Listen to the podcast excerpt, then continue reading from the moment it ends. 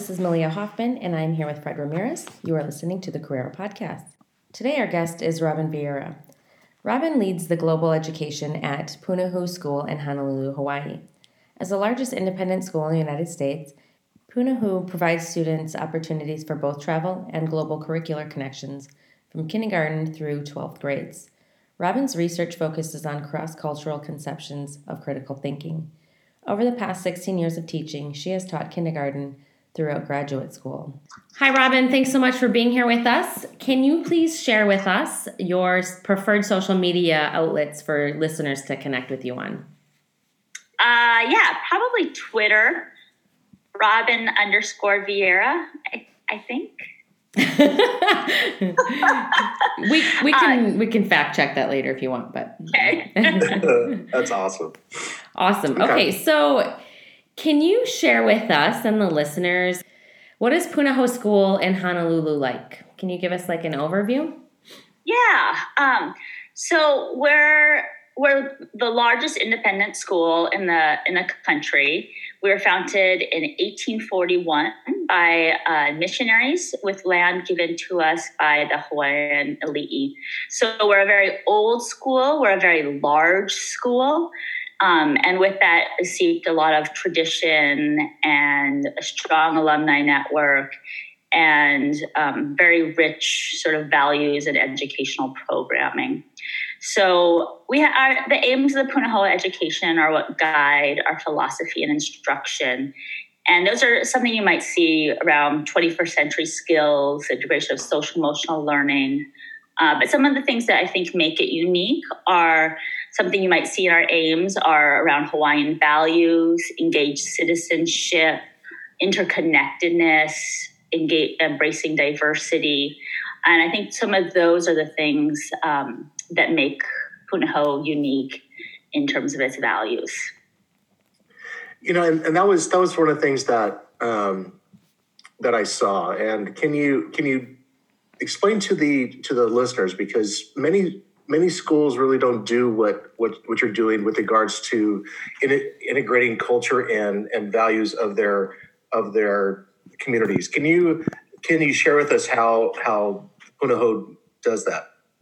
Yeah, so the name Punahou actually comes from Ka Punahou, which means the new spring. And if you were to visit our campus, the, the center of the campus, there is a spring. It's a freshwater spring, it's natural, and it comes up from the ground and it gives sort of life to the school. And it's this symbol of renewal um, and rejuvenation.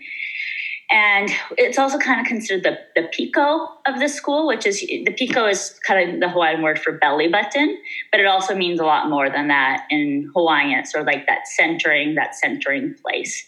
Um, and so with that, you can kind of get the sense of it's the center of our school, it's the name of our school, and it's what what guides us as a school. And so um, 25, I mean, it was founded by missionaries. And 25 years ago, Dr. Jim Scott became our first president with Hawaiian ancestry. Um, and one of his missions was to um, bring back much of the Hawaiian culture and the Hawaiian language and that, that sense of connection to place. So, with that, we started the Kuahilani Center for Hawaiian Studies and it's not really meant to just be a center on campus that houses the Hawaiian culture, um, but it's really meant to be sort of that central hub that supports the whole school in integrating Hawaiian values and that, that connection to the land. So you might see that um, if you go up to our, our K1 neighborhood, first thing in the morning, they all um, gather for it's called Piko time. Again, this, this word Piko, this gathering centering place, um, and you'll see them doing a Hawaiian chant, the Oli. It's a it's a morning a morning chant in Hawaiian. Um, and then they go on with their day. They also learn Hawaiian language three times a cycle, which is a six day cycle that they learn Hawaiian language. So there's a language component. They also learn Hawaiian language in third grade, fourth grade, and it's um, one of our elective languages as students move through the curriculum. Um, but it's integrated. You know, we have an outdoor education program, and with that, they might be studying the stars and learning the Hawaiian words and the Hawaiian constellations that might have guided voyagers to Hawaii. Or, um, I mean, Hawaii is a it's a navigation um, culture, and so they learn about that. Let's see. Um, when I, I mean, I work in global education, but and sometimes people view those almost in conflict, the sense of Hawaii and the sense of going global, mm. but they're not, in yeah. fact, at all. They're very, very connected. You know, every time, you know, I mean, something as simple as a mystery Skype, you know, will always end with an Oli Mahalo, like a, a thank you chant. And um, we feel that that's our responsibility to share about our place, share about who we are and where we come from as we we go out into the world. That sounds really interesting, and I kind of want to go to that school so I can learn all of those things and go back. That's awesome. We were looking at your website, and it's super thorough and definitely more than most K 12 schools and universities. Um, and Fred, I guess, has been there this week. And Correct. so, and as you've been mentioning, Hawaiian culture is integrated within its academics and its values. And basically, the whole community and the school's culture are all blended together. Can you talk a little bit more um, about how it's blended into the academics, other than the chant that they do in the morning and then the language piece that you just spoke about? Yeah, absolutely. So our third grade year is Hawaiian Studies year. Um, so all year students will be preparing almost for this culminating activity, um, which is the luau. And Fred actually saw them starting to set up for the luau. And they start the year by um, they go and they pick out their a gourd. They go to the gourd farm, and it's to make their ipu. And an ipu, for listeners who don't know, is you know when you see people doing the hula, they might um, pa pa pa pa pa pa, and they kind of tap on this gourd-like musical instruments. So that that's an ipu. And so third grade the year you receive your you you pick out your ipu and your ipu picks you. Um, and so you go and you get this gourd and then you'll go to the beach and you'll you'll take the sand and you'll sand all around the gourd and make it smooth and you'll soft the top you'll dig out the middle and it, it might take them a whole semester to actually finish their ipu hmm. but that is something that will stay with them through a lifetime you know i, I know alum who who have their ipu and that's that's a very special thing to them hmm. um, but they also spend that whole year learning hawaiian songs um, the, for the luau, they'll harvest the the sweet potatoes in the garden. Uh, they'll prepare the food and um, play makahiki games, and, and, that's something that's also integrated into our PE classes. Is um, their makahiki games, Hawaiian games that they might play at a festival. Um, I just went with a class, It's a seventh grade class. They're learning, it's a, their curriculum's rooted in the UN Sustainable Development Goals. So it's a year about global connections. And something they were doing, they were going to Iolani Palace, which is the palace of the Hawaiian Kingdom, where Queen Liliuokalani was imprisoned during the overthrow of Hawaii. And we went with the purpose of making global connections. So, I mean, something that's fascinating is King Kalakaua, he he was the first um, leader to circumnavigate the whole globe in 18, I think it was 1881, and he was a, I mean, he was thinking ahead of his time, and so gathering and making treaties with different countries. And here this is this teeny little kingdom who's really looking out to the whole the whole world. And so I think I guess that's an example of how within a curriculum of global studies, there's always that connection back to place and how that might connect to to where you come from. Um, all of our students go from kindergarten through at least fifth grade. They learn hula and chants once a cycle um, well, maybe not quite that much, but they they prepare all year for our our May Day celebration where they dance and um, and also do chant. Um, and all again, all of our outdoor education activities are really that integration of place and Hawaiian culture. And and one of the things that that I I, I would wish for you to speak on is um, a couple things. One, the the opportunities where your where your students actually get to travel throughout the Yeah. world, and then if you could talk about that while at the same time, yesterday I was amazed that there was um, of, of that, and I and I want to talk to that to that one girl who um, did that boat. The and it's Yeah. you know you know and it's not just a boat. I mean it's a shipping vessel type of thing. If you could you know if you could talk about that too, and and and how and how she thought about that and the and the specialized type of of of curriculum that you that you offer. Yeah, yeah. Sorry. So this is actually a important part of the response to Malia's original question. So one of our programs that really speak to the Hawaiian culture integrated to our curriculum is our new voyaging program, which is really exciting. It just launched this year, and it was really the brainchild of a student who started work on it about two years ago. Her name is Dylan. Um, and she's she's part native Hawaiian. I think she was on one of the outer islands with family and just talking about the value of voyaging and the culture of Hawaii in terms of navigating the seas. And she was like, "Why don't we have this at Punahou? This is really an important part of educating someone in Hawaii." Um, and so she worked really hard. She developed a course proposal. She worked with a mentor, and just this year, we went ahead and we launched the class.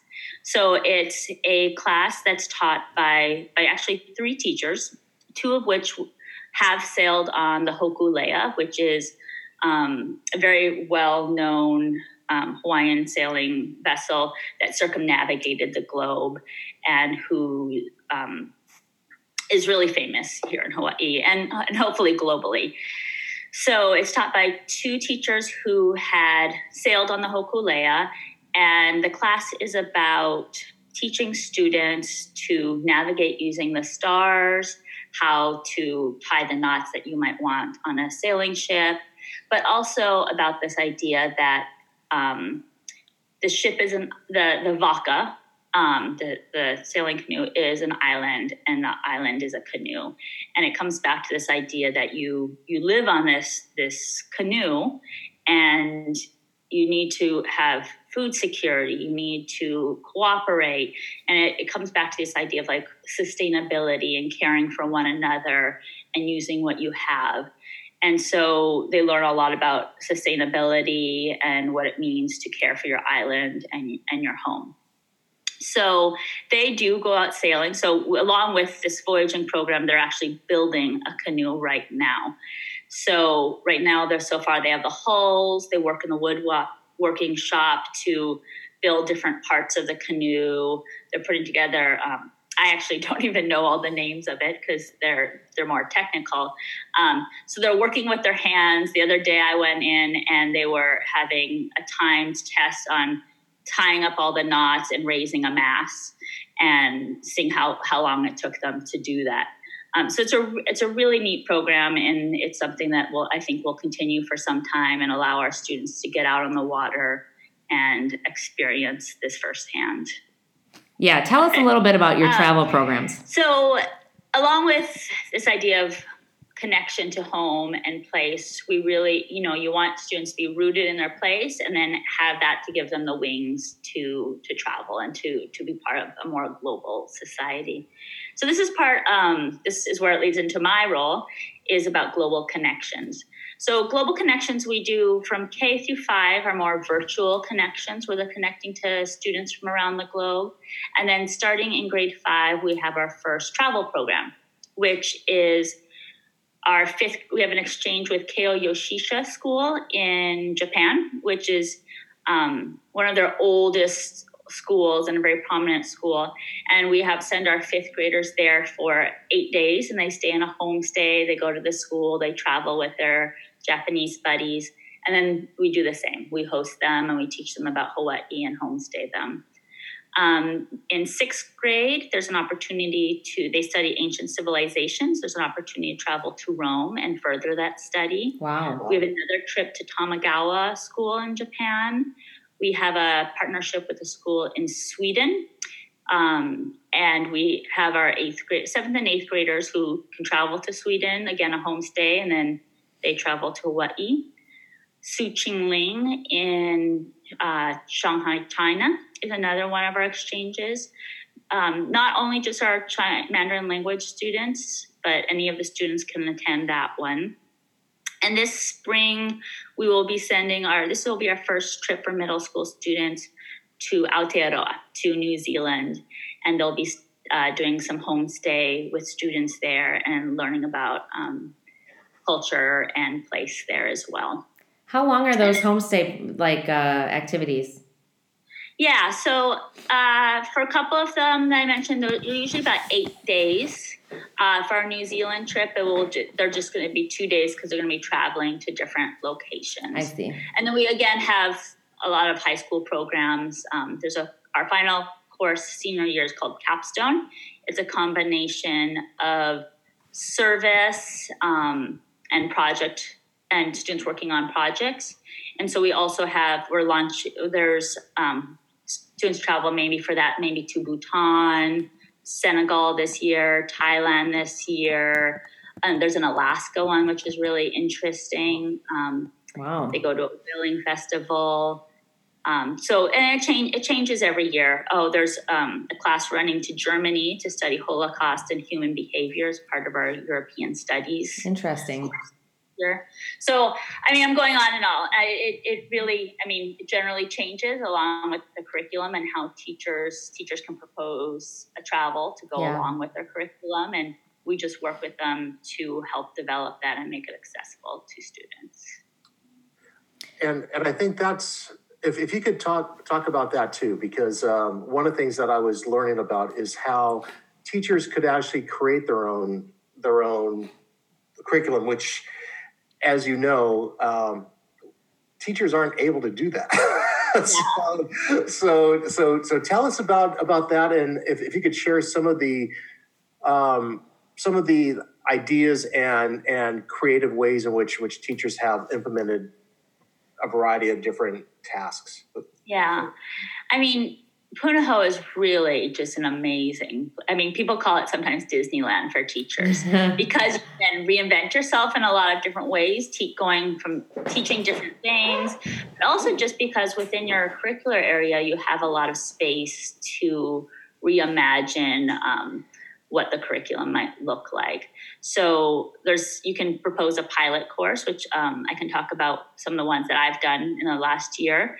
Um, we had our, so for example our junior year is european studies and uh, my husband actually uh, the last two three years is now he proposed uh, european philosophy course so it takes Oh. more about philosophy he was interested in philosophy that's sort of his background and he wanted to look at it through a philosophy lens wow. uh, to an English and a social studies teacher this year. We're really excited about um, looking at bias. And so they launched a sophomore class this year called Bias Studies, BS for short. Um, and and that's a transdisciplinary class where, where they're looking at maybe BS in the news or bias as well.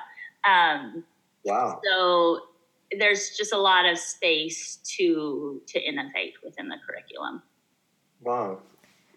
That's really interesting. I like that uh, there's the freedom, both inspiration from students and teachers that can focus and guide the curriculum and the course development at your school. That sound, it does sound like a really fun place to work. It, it really is. I'm not going to lie. Um, can you can you talk about your the Project Zero Eden walks with your first graders? Yeah. So you kind had asked me a little bit about a couple of projects that excited me, and I thought of one that I wanted to think of one that took a little bit more work on the teacher's end, and then one that would it's just super easy to just jump in and participate. Um, and one of those that's really easy just to participate is Project Zero's Eden Walks, which are really fun. They are they're modeled after it started as a collaboration with a National Geographic fellow, um, uh, Paul Salopek, I'm pretty sure is his name. And he is currently walking. He's still walking. It's been a couple of years. He's uh, retracing the um, human migration, um, starting, I think, in East Africa. And it's really an exercise in slow journalism and talking to people and and getting a sense of their stories. And that's what inspired these Eden walks. And so that's what our first graders are doing. They're they're slow walking, they're slow looking, they're making connections, and they're telling stories. So this particular Eden walk that um, I worked with some first grade teachers on is called Planetary Health. So we didn't trace the whole migratory pattern of humans for multiple years, but we did walk our neighborhood. And something that our students really, many of them had never done. We have a community garden uh, 0.8 miles away from our school. Um, and they had no idea. And so we walked there and we slow looked along the way, noticing things along the way that might impact human health or planetary health. So they might see a drain and and we might stop and have a conversation about where does that water go? Um, oh, we see we see some water coming down. Where where has that come from? Um, let's look at this tree. Is this native to Hawaii? No. What does that mean? How many natives do we see? Not many. Why? Um, in this this um, community garden, these people are growing food. How does that affect the health of people and the planet? So, it, as you can tell, it, it has this kind of really rich conversations. Yeah. And then you come back, and it's you. You have a walking party, and this walking party is we're in a party of us, a school in the UK, and a school in Los Angeles. And the idea is that you you kind of you post what your your walk, um, and then Project Zero is known for their visible thinking, well, among many things, uh, visible thinking routines. And so you'll do some visible thinking routines, probably like a see, look, wonder, um, using some of the postings from the other class, where you're, it just, they're just routines that help students think more deeply um, and go beyond the surface. And so there's a sense of sort of interacting and a global component, but also looking at where you are um, and, and being a slow journalist. And there's there's multiple activities um, about making connections and looking at the causes and then moving towards action. But what I sort of love is that I looked at the curriculum and I was like, there is no way my first graders can do this. And they could. and, and, I was just blown away. Um, and I mean, they're not even my first graders; the teachers' first graders. I, I, I support them, um, but just the level of deep thinking that they were making across connections, like what's the connection between litter and so much concrete? Like, and oh, they can make, they yeah. can make wow. them, and what are the causes, and what are the effects, and like what can can we do? And they eh, they ended up making these really sweet little PSA videos. Um, for one class and another class um, you made a page and a story about like what if this animal disappeared and really thinking about the whole ecosystem um, and what would happen if if a species disappeared yeah, yeah. Um, so i was just i mean i love that it was a low floor and a high ceiling you could really mm-hmm. just jump into this project um, and, and do what you wanted with it but it really facilitated um, some higher order um, thinking for, and I, I, mean, it's for kids from kindergarten through 12th grade. They have an, a series of projects that you can opt into. I was actually just listening to a, a different podcast, and they talked about how important just walking is for mm. creativity and just brain function and clearing your mind and they've done a lot of research on how it does have such a positive effect. So I like that that piece is included into this project because and then you said slow walking. So, you know, often we're walking and on our phones and talking or whatever, but this is a very deliberate process of observing and just talking about what you observe. So, it just seems very thoughtful. Totally, totally. And it goes along really well with a lot of the work that our K1 teachers do around close looking. That is that is a big part of their curriculum about slowing down, looking closely at things. They do a lot of observational drawings and just looking at a leaf for a really yeah. long time. Um, and it's there's a lot of research i think around the social emotional benefits as you mentioned and, and creativity as you mentioned as well. Yeah. so it just it fits really really well with the philosophy of our early childhood teachers. Now, now you have a you have a very diverse background. Um, tell us now and, and, and i say that in, in, in terms of the the different grade levels in which in which you have in which you have taught. Is there one grade level from kindergarten all the way up through graduate school that you prefer? Yeah, gosh. Um, you know, it, my job is really fun right now because I teach all of them. I'll go in for an hour and we'll do this really awesome activity and then I leave and um, I don't have to follow up with any of the students who had conflicts with each other or any of the tears. Um, not that I'm causing any tears. exactly. yeah. Yeah. um, so I love when I push into early childhood K1. Okay. They're just so fun and so curious. Um, but I, I have to give it to those teachers because they are better teachers than I am and are really quite amazing at the I think getting back to the idea of being slow and thoughtful, you really need someone like that with them. And um, I don't think I'm good enough to really be. Uh, I, I, did teach kindergarten, but I'm probably a better fit for maybe fourth grade, where they still have that sense of curiosity and um, getting to know their world. But they can do a few more steps in order um, and they're a little more situated in their world by then. So I'm, I'm going to say fourth grade is, is my sweet spot. okay. That's good. So you're just pretty much doing your dream job right now, though, too. I really am. I get to. I really get to be with all grades. I mean, yeah. I teach ninth grade some days. I teach kindergarten some days. Do you have any other innovative programs or projects that you and your students or teachers at your schools have been doing that you want to share with us?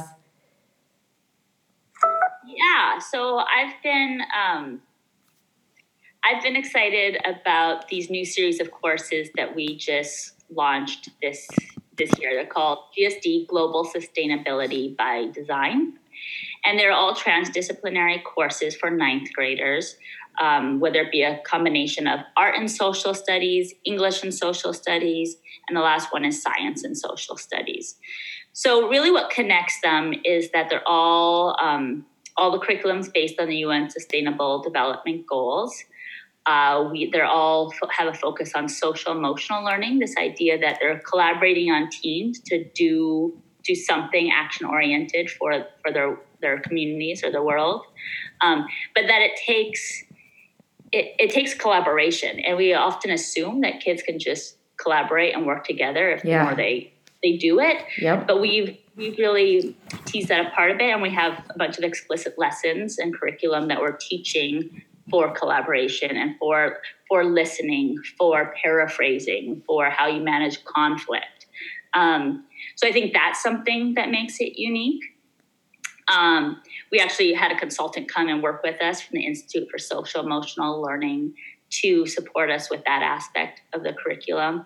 Um, I think just so the overarching theme of it is that if we're going to solve some of the world's problems, it's not going to just take English people. It's not just going to take scientists. It's not just going to take engineers. It's going to take people from all different disciplines, um, bringing their minds and their expertise together to, to do some really neat things.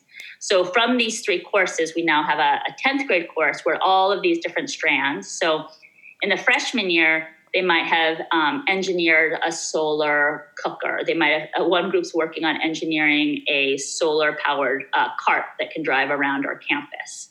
Another, in the art class, they're creating kinetic art that makes a statement about climate change. In the English social studies class, they're making a website and they're building um, a, a platform for student voices around Goal 16 peace, justice, and strong institutions. And so then all these kids will come together now in their junior year with all these different skills, and they'll work with mentors in the community um, and hopefully bring those together in these really diverse teams um, and do something really cool. Even though their freshman year was really awesome too, um, but they have the option to extend this in a, a smaller group, kind of cohort style. How many of the students choose to do that? So it was a pilot this year. We had 180 students sign up for it, and we accepted 60 this year. Um, wow. Course, and it's also being assessed using competency based um, competencies. Yeah. So it's a really new way of assessing. It's um, project based learning and transdisciplinary learning isn't entirely new to us. It's not that's not that new, yep. but the curriculum is new. Um, and so this second year, the same. We've now doubled the section, so we were able to accept 120 out of about 180 uh, wow. uh, students who signed up for it. How do you determine who gets to take the class? I know it's brutal. Uh, it's it's pure lottery because oh, okay. at the end of the day, we we can't. Okay, that seems fair then. Wow, yeah. but that's I mean that's a really good indicator that you're whatever you're doing is is right and maybe do more of that. yeah, it's a, it's really I mean we've been so people people said you know new courses don't get much enrollment. People have to like test them out just be patient. Yeah. But there's clearly a desire kids had a desire to be doing things that felt meaningful that felt hands on yeah. that felt um, connected to the world that they live in it sounds really fun. I also want to take that class. So I'm going to go to your schools and I'm going to take Me that. Too. I was in there yesterday watching this girl doing something. She was taking apart a machine so that she could see inside and then recreate it on Rhino, which is a design program on the computer, and then 3D print it. And I said, Lady, I have no idea how to do any of yeah. what you're doing. It's sort of humbling. Right. Yeah, yeah, pretty impressive. In fact, in fact, yeah, if your if your president ever listens to to this, and you should share this with them, um, let them know that there's two educators here that would like to teach there. Okay. the whole time you've been talking, I'm like, man, maybe after I'm done here in Germany, I'll go move to Hawaii and teach there. That's right. I thought that many ways, many times before too. I mean, yeah. I feel blessed uh, I think this is my sixth year. Yeah, it's my sixth year at Punahou. So, so there's like a lot of things going going on there, and and obviously you're you're connected in so many ways. What are some of your dreams and aspirations as an as an educator for your own students, but then also for yourself? Yeah, I think those are actually pretty connected. Um, you know, it. I'm actually this pressing an awesome time of my life where that dream job that I, have always kind of kept my eyes on and worked towards, I've I've achieved. So it's amazing, but then it's also scary not knowing sort of what is that next professional oh, yeah. professional goal. And so I've been thinking about that a lot, and I think it is the answer to the second part of your question. Um, and it, it comes less from my own sort of personal ambitions to around student learning and thinking about how to continue to work this position in which I'm in um, to have greater impact. You know, Punahou School is always, um, Dr. Scott, the former president, had always said Punahou School is a private school with a public purpose. And that is something we we work towards. You know, it, it's a school enclosed by a lava rock wall that surrounds the school with these beautiful night blooming cereus that are actually quite spiky um, all all around the school. And so it's this idea of like bringing down the school walls and and and serving our community. Um, we don't want to just be this elite bubble within the island of Hawaii. So I'm just thinking about professionally as director of global education at Punahou. Um, what does that mean to build connections to to people who um, live both near and far away, and um, to engage in some some common work. I have lots of dreams of sort of different ways to to do that, um, but would like to continue this idea of a private school with a public purpose. That's awesome. And I also, just as you were talking about how you were connecting globally to schools worldwide, but as you're talking about a lot of this Hawaiian history and just this culture piece, I grew up in the Midwest and I didn't know any of this. Like I thought of Hawaii as being this great like vacation spot that like rich kids got to go to and I couldn't and just never really knew how different it is like it's part of the US but it's so very very different than any other place in the US and just unique in the world and um, I think with part of that goal is just even bringing that awareness to other kids that learn in the US as well I think would be something that would a lot of people would benefit from Absolutely. And I think that's what I think Hawaii is trying to make a turn. And I think there's a role we can play as a school in, you know, visit Hawaii. It's part of our economy. We appreciate it, but we also want to share the real Hawaii with you. We yeah. don't want to share the stereotype. Um, so there's, yeah, there's a, there's a lot to be learned and um, it's, it's a really special place. I got to go for my first time last summer for like one night and it was beautiful and I did not want to leave, but I certainly will try to make my way back. But also I I do when I travel I prefer to do the local off the beaten path non, you know, touristy things and I think you and we've had a couple other guests um, from Hawaii that have shared just the strong connection with the culture and then the environment and the earth and um, i just i love that piece and how seamlessly science and math and language arts and all of these things fit into those aspects that don't need to be separated out into you know a class that students take notes on while the teacher puts up slides on the you know smartboard. Oh, oh, um, what are what are some qualities, Robyn, that you would like that you would like to see since you were since you have taught graduate? What are some qualities that that you would like to see for teachers? Yeah, so I, I used to teach um, at Johns Hopkins Graduate School of Education, and so I, I did do some teacher training there. Um, and something when I just I work with teachers every day, and then some of the teachers that stood out with me when I was working with them are just the, I mean, this and this goes for why I love kindergarten. Um, curious, right? Just really oh, yeah. curious and wondering and searching out the answers to those curiosities, whether it be like why the sky's blue, because that's what a kindergarten asks. But you know, in graduate school, why do we teach math this way or what are some other ways let me let me dig into some of the literature and and and what see what other schools are doing and let me take that that sort of risk to explore something else and so i think um, i love personally love working with teachers um, who are, want to try something new are curious about how it might impact student learning um, and are willing to take um, not a huge risk that's going to do anything wrong with kids, but um, yeah. take that sort of professional risk to to explore. You know, I, I, think you, I think you hit it on the on on the head because when when you were talking about that, I was reminded of that poster I saw years and years ago that that said everything that I that I need to know I learned in kindergarten.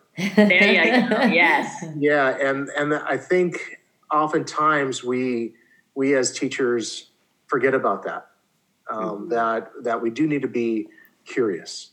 Um, you know, not not just about the content, not not just about um, about the new gadget that's out there, but we need to be curious about each and every kid within our within our classroom about yeah. you know how how what what can I do in in order you know in order to make this kid smile or you know and able to get them to where they are now you know just to like to the next place or their next level of development um, and so so yeah i really i really like that that that really sparked something in me that i'm going to now share with all of my students yeah absolutely and i love the way you bring it back to being curious about kids because that's that's huge. Yeah. So, as we wrap this up, we like to ask our guests what your call to action is. Basically, a one thing that they could take away, what you want to have educators take away or future students, however you want to take that. Yeah, um, I think it's something, well, you know, my call to action is when I ran Jonathan Kozol's Savage Inequalities. And then I heard um, Wendy Kopp speak um, when I was in college, graduating, and talking about how she founded Teach for America. And so I think the call to action is noticing or being aware of something that needs changing and then finding those resources or those pathways to actually do something about it. Yeah. I love that. I have um, been teaching grad students for a while too, and I tell them that they are now in the position where they can make change. So if you see something and you wonder why it is or you want to change it, like you're a grad student, and so people listen to you. And so do it, just change it. And that's not, you don't even have to be a grad student, but you know, we can see kids making change. So just do it. Like so, it. So, did you read that over at um, LMU? Because no, it was okay. earlier. I read it in college. Yeah, okay. which because is why I became a teacher. So that's that book changed my entire life. Yeah. Um, and just so that the um, just so that the listeners know, your your your Twitter is at is at Vieira underscore Robyn, and that's R O R O B Y N. Yes, with the Y. Yes. Awesome. Robyn, thanks so much for your time. Thanks for all of your work with your students and teachers and making a difference in the world. It's so inspiring. So thanks for sharing yeah. that with us today. Thanks, for having me. I appreciate it. Yes. Aloha. Aloha. Mahalo.